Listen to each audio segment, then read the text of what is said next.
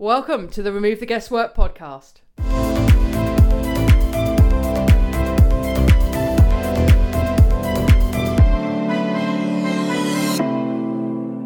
Hello, welcome to the Remove the Guesswork podcast. I'm your host, Leanne Spencer, and this week we have the boffins from Chronomics, as we call them. Um, two highly intelligent guys who've just formed a company called Chronomics. You can find them at uh, www.chronomics, C-H-R-O-N-O-M-I-C-S, dot co dot UK. Um, and the two guys we've got in are Dr. Tom Stubbs.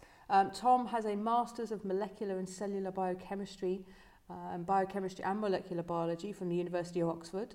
And he's also one of the founders of Chronomics. And his co-founder, Toby Call, who also has a PhD program in bioenergy and industrial biotechnology from the University of Cambridge. So we've got some highly intelligent guys who are going to talk to you all about epigenetics. And what Chronomics do is they, they do genetic testing that looks at the effect on your epigenetics of things like lifestyle, environment, and stress, and how you can use that information, track it on an ongoing basis to optimize your mind, body, and well being, and to perform well. So it's fascinating new technology um, by two fiercely intelligent guys who do talk really articulately about the benefits it brings and what exactly this is.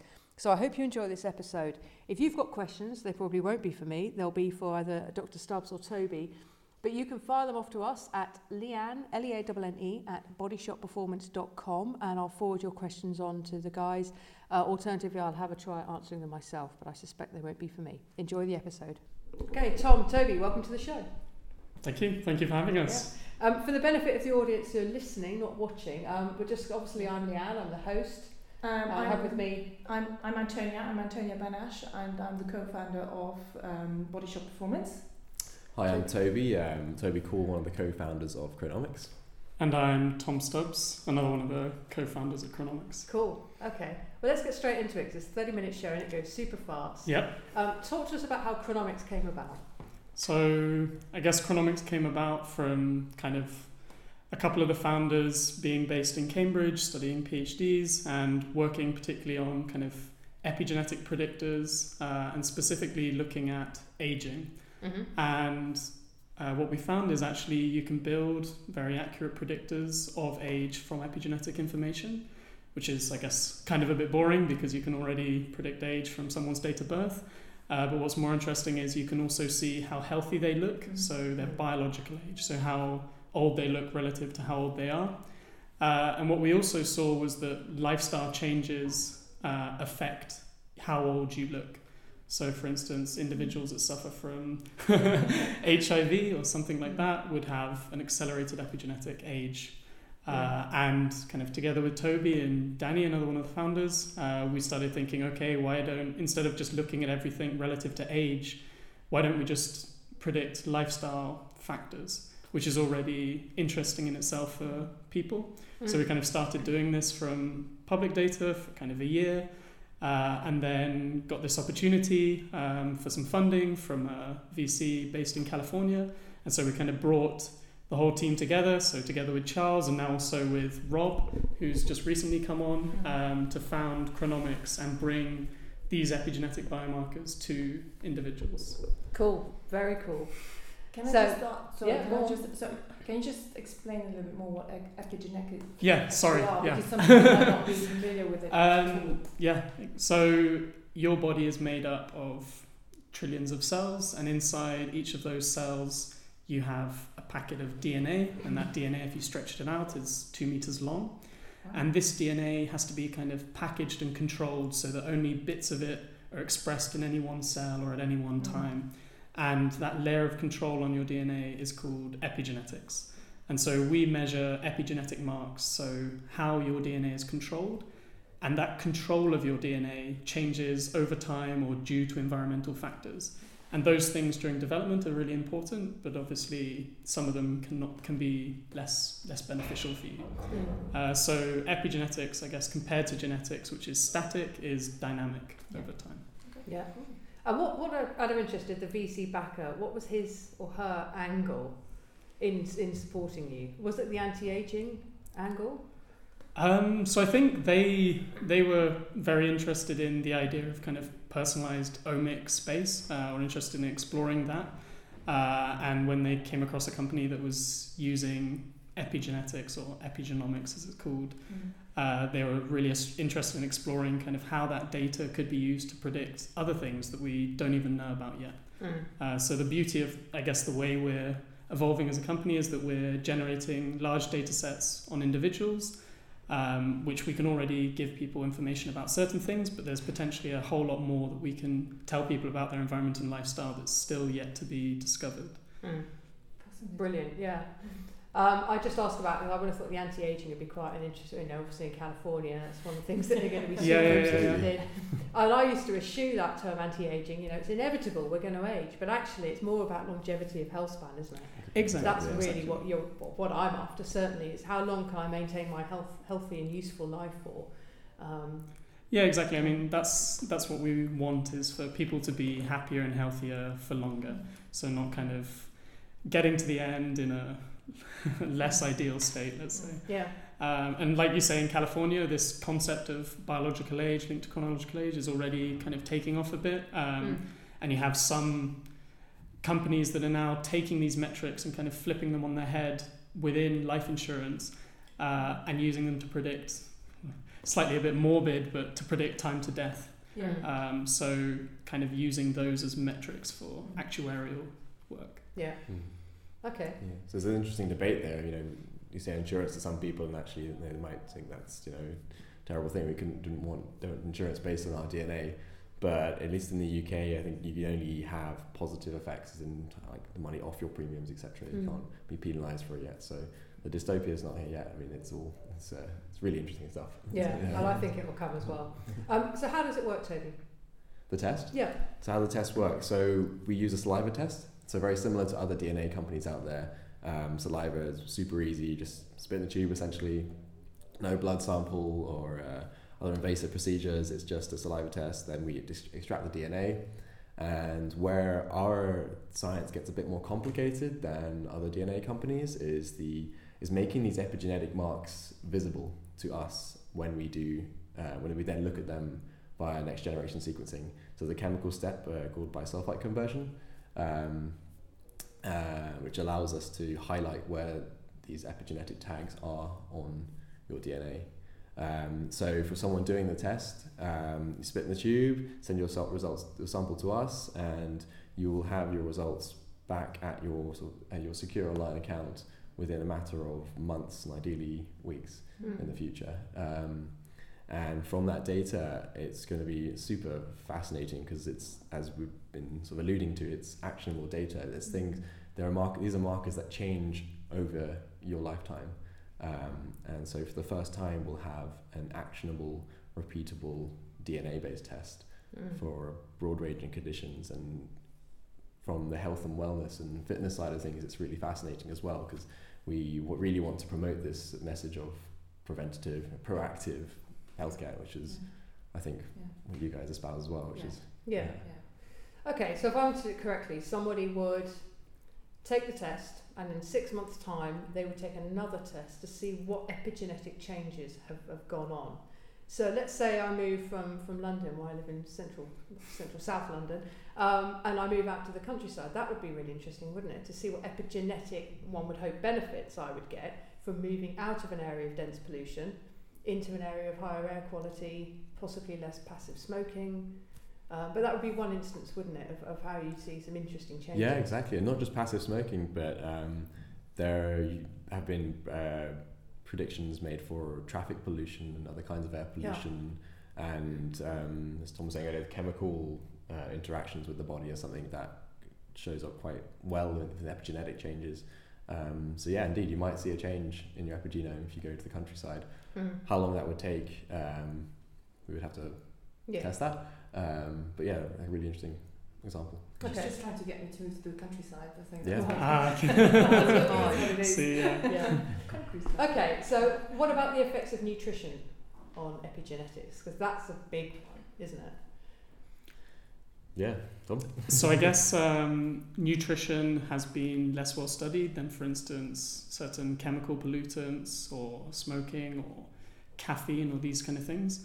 Um, but it is something that's really interesting, and we're wanting to explore more. So there are already kind of predictors that you can define looking at sort of body compositional aspects of your health. Um, and it would be really interesting to go in and start looking at and teasing apart diet as well Mm. uh, from an epigenetic perspective. So, in other words, how what we eat and drink can switch on or switch off genes or influence genes. Yeah, exactly. More on the influence side, I guess. Yeah, Mm. yeah. Yeah.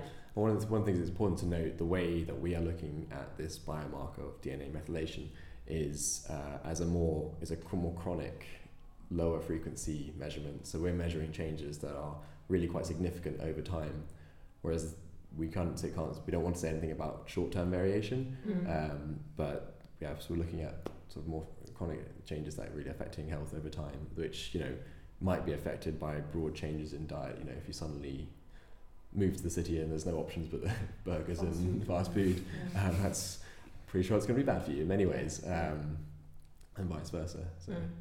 Yeah. Okay, so it's really helping people understand what the effects of their lifestyle are, their diet, their exercise, their stress, their life load, the environment, the toxins, the pollutants, all of that, what influence that has on their epigenetics, and then ultimately their longevity and their health span.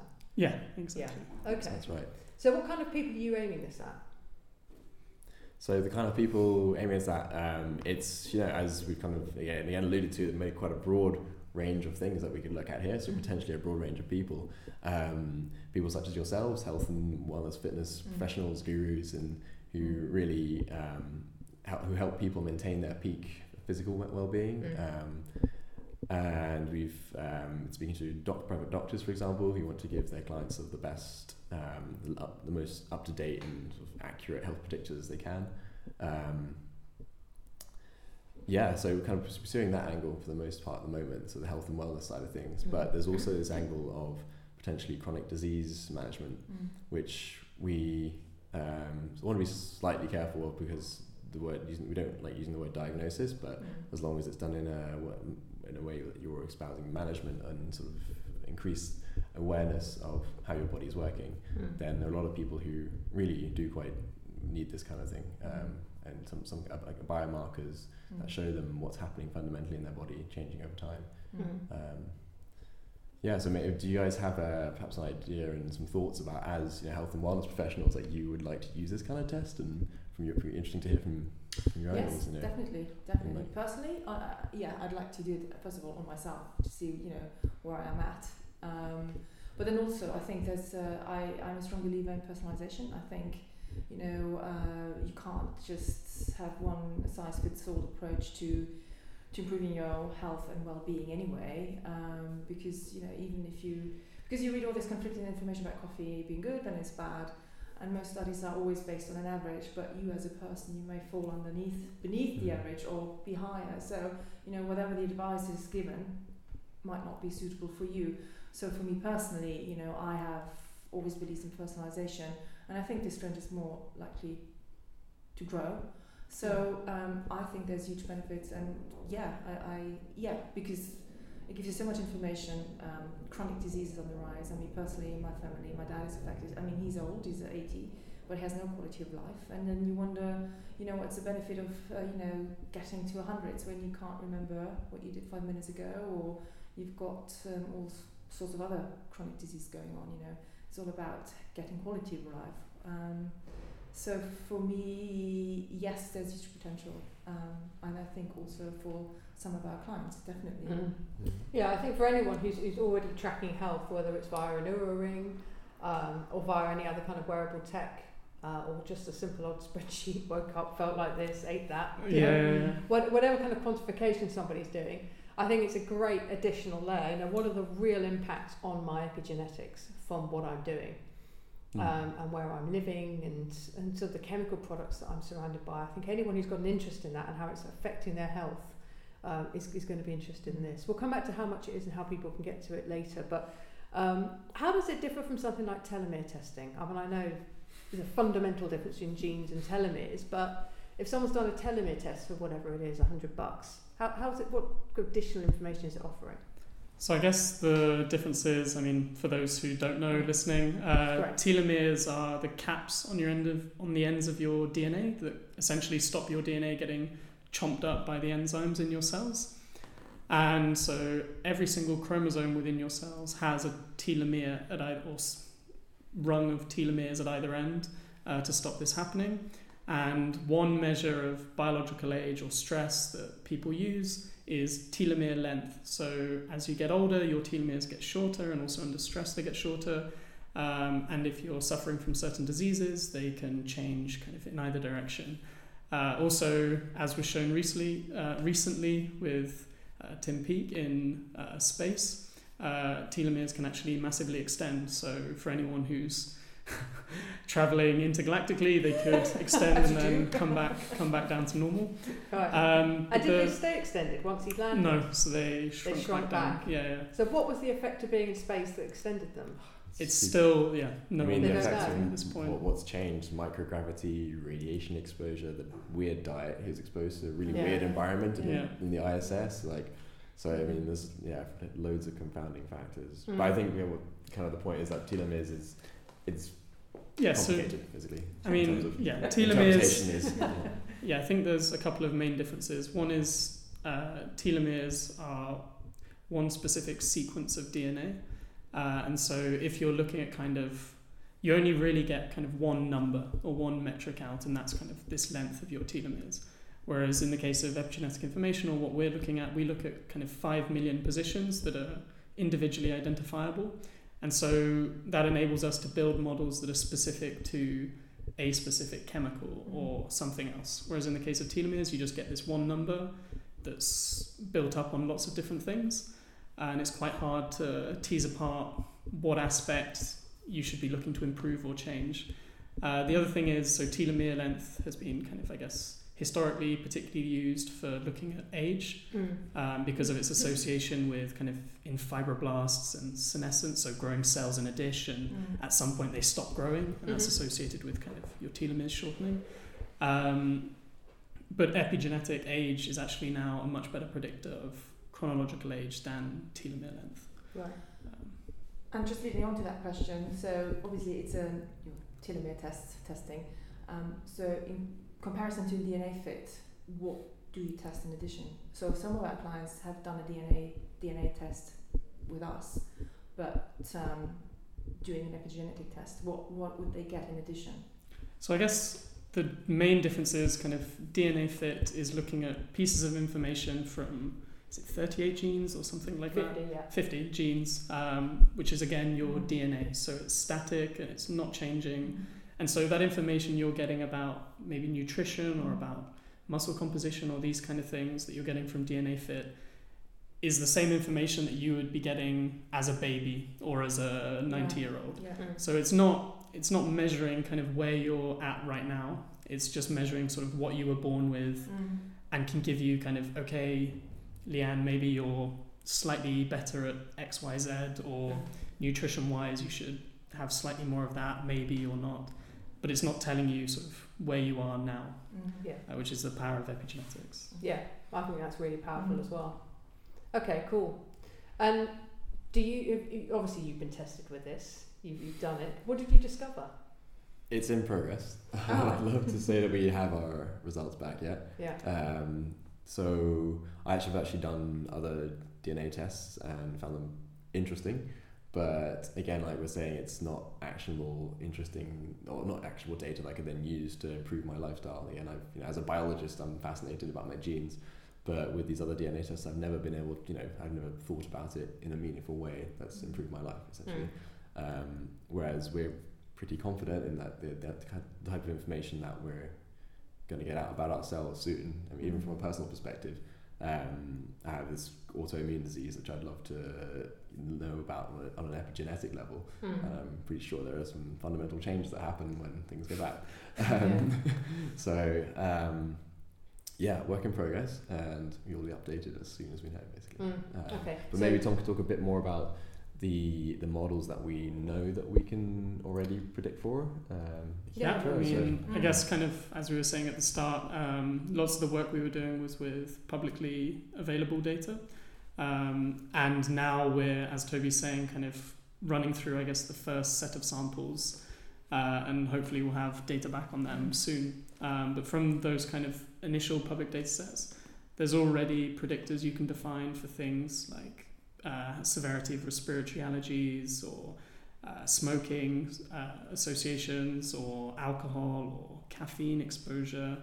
Uh, also looking at sort of insulin sensitivity, so Mhm. kind of on your way to diabetes but not yet, and being able to change around that, um, amongst lots of other things. Uh, there's also kind of quirky predictor, I guess, that we defined uh, looking at pregnancy-related anxiety. Mhm. So if you test a child, you can see whether the mother suffered from pregnancy-related anxiety during Really? the pregnancy, Wow. uh, and this actually has kind of adverse outcomes for mother and child for sort of first two years of life, Yeah. um, and it's something that's currently quite hard to diagnose at the moment. Obviously, we're not a diagnosis no, no. company, but it's quite interesting that you can Mm. already see these sorts of things from Yeah. epigenetics. I suppose Yeah. just briefly going back to the people you think we might be interested in this. Um, one thing, one piece of feedback we've had from from people talking to people about that this is um, uh, family planning. Um, so Yes. mothers and even fathers, in the case of fertility, um, wanting to be in the best health state, Yes. uh, the most fertile state, in which epigenetics plays quite a strong role. Mm. So that's another segment of people we're really interested to talk to more and um, potentially build or shape, you know, parts of our product that Yeah. suit that suit them. So That's a really interesting angle, actually, because I recently interviewed a, a fertility expert in Australia called Gabriela Rosa. Um, and that, that episode will have gone out by the time this goes out, so that would have gone out on the 4th of April. And she looks very much at lifestyle and takes a real step back when she's trying to help couples get pregnant. You know, from all the way from like, what sort of stress do you suffer from? What's your environment? What are you eating? How well are you sleeping? The, the whole thing, you know, very much akin to our six signals concept. She looks at all of that. So epigenetics could be another. Um, I should introduce you another thing Yeah, that yeah, that uh, that she could help people look at. But exactly how would that work then? You'd look at their epigenetics with a view to saying, well, actually, this is the result of the stress you're under, or how would that work? In terms of uh, So if I was looking to to become pregnant, how would something like the chronomics test give me more information to get my body into the best possible shape for pregnancy? so it's important to note that in terms of any transgenerational effects, which of which epigenetics a whole that's another conversation that's really interesting to talk about. But again, we only look at saliva, so Yeah. we'd be looking at the mother's general health, um, and in general, just being in the best health for your child is is what everyone wants.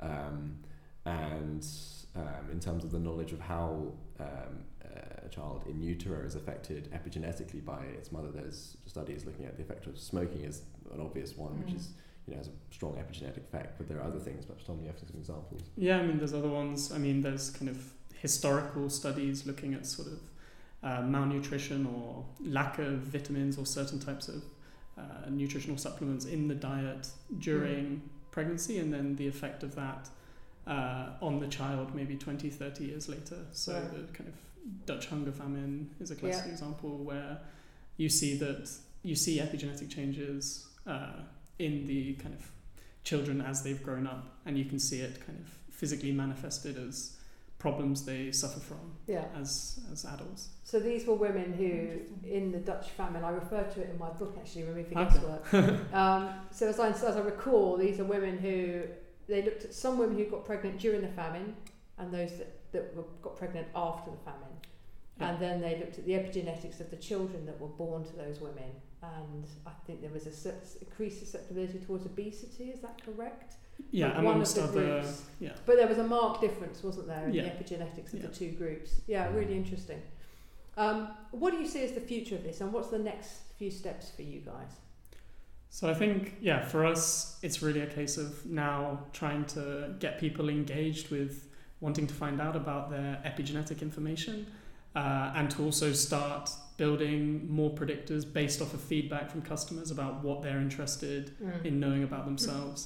Uh, I think one other aspect that's we're really interested in kind of working towards is also that the data becomes useful in maybe a public health setting. So Mhm. if you have enough customers within a certain region or etc., um, that data could be used to maybe drive public health initiatives. So if uh, obesity was an issue in one particular area or um, smoking or a certain type of pollution in another area, you could think about ways the government could be acting to try and improve that so that because it's obviously it's quite hard say for pollution for single individuals to do a do anything about it other than moving themselves to the countryside maybe um, but it is something that as a community we can do something Yeah. about Yeah. so yeah Okay. Cool. So how does someone go about getting the test? What's the process? So we are uh, recruiting early adopters right now. If people are keen to get in touch, uh, we'd love to talk to people. Um, how do So- they get in touch? so by contacting us at info at chronomics.co.uk. So Chronomics is C H R O N O M I C S. That's right. Chronomics. chronomics, so omics, Yeah. so genomics, proteomics, chronos over time. Yeah. Um, or by exactly just like the box, yeah, our yeah. special box And I'll, right we'll link to all of this stuff in the show notes anyway. Yeah, um, and follow, follow us on social media, um, Instagram, Twitter, Facebook. We're trying to engage as much as we can with people in terms of science and general like um, biotech uh, Mm. sort of, uh, sphere at the moment, Mm. and engaging what people are interested um, Okay. uh, through contacts. And how much is it as an early adopter? So the early adopter price um, as a test is more expensive to run to than, ge- um, than genetic tests. Um, we are saying around uh, sort of five nine nine uh, or uh, forty nine. Was it, was it about but all that per month um, for over Okay. twelve months as a subscription. Okay, so you Um, can pay monthly. It's, um, Yeah. Okay. yeah. So again, the price kind of depends on us on, on the um, uh, it's linked to the cost of sequencing essentially, Yeah. and how this will evolve over time. Ideally, the price will go down over time, Mm. Yeah. but it's something that you know at the moment we're a young startup and it's it's quite Yeah. difficult to Yeah, yeah. to Yeah. bring down at the moment. Yeah. Um, So what happens then? Let's say you sign up for, for 12 months payment. You have your test done at the outset, mm-hmm. and then you get. Do you get anything back in the 12 month period, or is it? Yes, the end of the so- year? Um, you would take your test and then your data would be processed and you would get your results back kind of within a couple of months. Mhm. And then, yeah, that's what you get kind of from there. And then over the course of the year, you will get access to additional apps. So pieces of epigenetic information or epigenetic indicators, together with recommendations and things you could do to maybe reduce those indicators over the course of the, the year. Yeah. Okay. Um, let's be devil's advocate for a bit. You know, what if I'm really nervous about giving you my data? You know, can you reassure people on the kind of the privacy and, and that Yeah. angle of it? Yeah, so I think, I mean, this is something we believe really strongly about. Um, and actually, being based in Europe and in the UK uh, is something that, as a company, you can't take for granted anymore, Mm. thankfully. Uh, so, with the introduction of GDPR in May, uh, and the idea is that we are aiming to be as transparent as possible with the use of your data. So, any so basically, you are, as an individual, in control of your data at every step. So anything that you want to engage with, say, other researchers uh, looking at a particular condition that perhaps you're interested in, or governments, as we were kind of saying previously, it's up to you to want to opt in to Mm. your data being used for those things. So nothing is for granted. Uh, all your data is stored within the EU. So there's no kind of I don't know, cheaper storage provision somewhere else that maybe is less secure. Mm. Um, everything is completely encrypted and safe. Mm. Okay. Have, what other kind of objections have you had from people? I suppose in terms of the understanding of the science and Mhm. comparing us to current other genetics company out there who Yeah.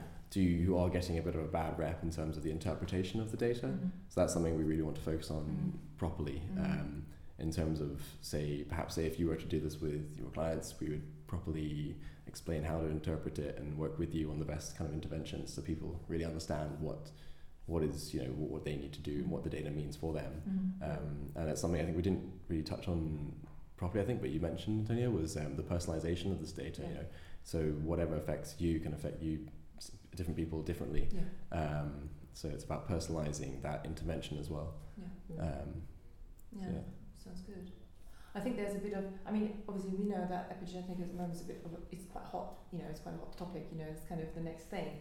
But I suppose, you know, uh, for the average person that we, or average person, Mm. sorry, it sounds a bit, you know, sort of condescending, but some people who are not necessarily exposed to the cutting edge stuff that we are, um, epigenetics might be a little bit of what is that, you know, and uh, you know there might be a bit of an educational piece that needs to be done around it as well. You know, kind of explaining to people what it actually is and Mm. it's actually okay and it's nothing is going to happen. Yeah. In fact, it gives you loads of information about yourself and it really helps you to take control of your own well-being um, rather than oh. What's going to happen? I'm going to spit into this glass, and then what's going to happen? And then you know, is, is there going to be a clone at some point, or whatever? You know. Yeah, yeah, yeah. Um, I mean, some people do have that concern. Yeah. I think if you've got the pay monthly, you know, that makes it instantly more affordable for a lot Yes. of people. Mm. yes. And I think the type of people that we attract are interested in tracking their health. Yeah. And this is another Mm. very effective way of, of tracking how, you know, so the work they'll do with us or they'll do independently on their own, exactly what impact is, is that having on their, ha- having on their epigenetics? Exactly. Yeah. And therefore, Yeah. are they actually extending their life, their Mm. useful lifespan and their, their longevity? Mm. Right. Um, okay, cool. Is there anything else that you wanted to add that you wanted to mention? We'll link to everything in the show notes, to your Insta and your social media, um, and also onto your website. Yep. Um, and yeah, any, is there anything else that you wanted to add? No, I think just yeah, if people want to get access to this kind of Leanne podcast specific pricing, then please get in touch. Basically. Okay, Yeah. cool. Well, we'll put all that in the show notes. And um, Great. all right, great. Thanks very much, guys. Thank you. Cheers, thanks. Thank you. Interested in finding out what your health IQ is? Jump on our website, bodyshotperformance.com, and click on Take the Test.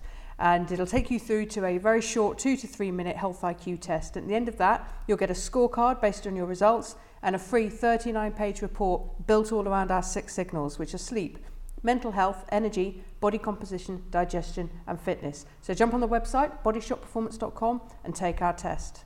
Finally, thanks for listening to this show. And if you've enjoyed what you've heard and it's added value to you, share the episode uh, with someone you think could benefit from it. And don't forget to leave a rating, a review, and subscribe on Apple Podcasts. Thanks for listening.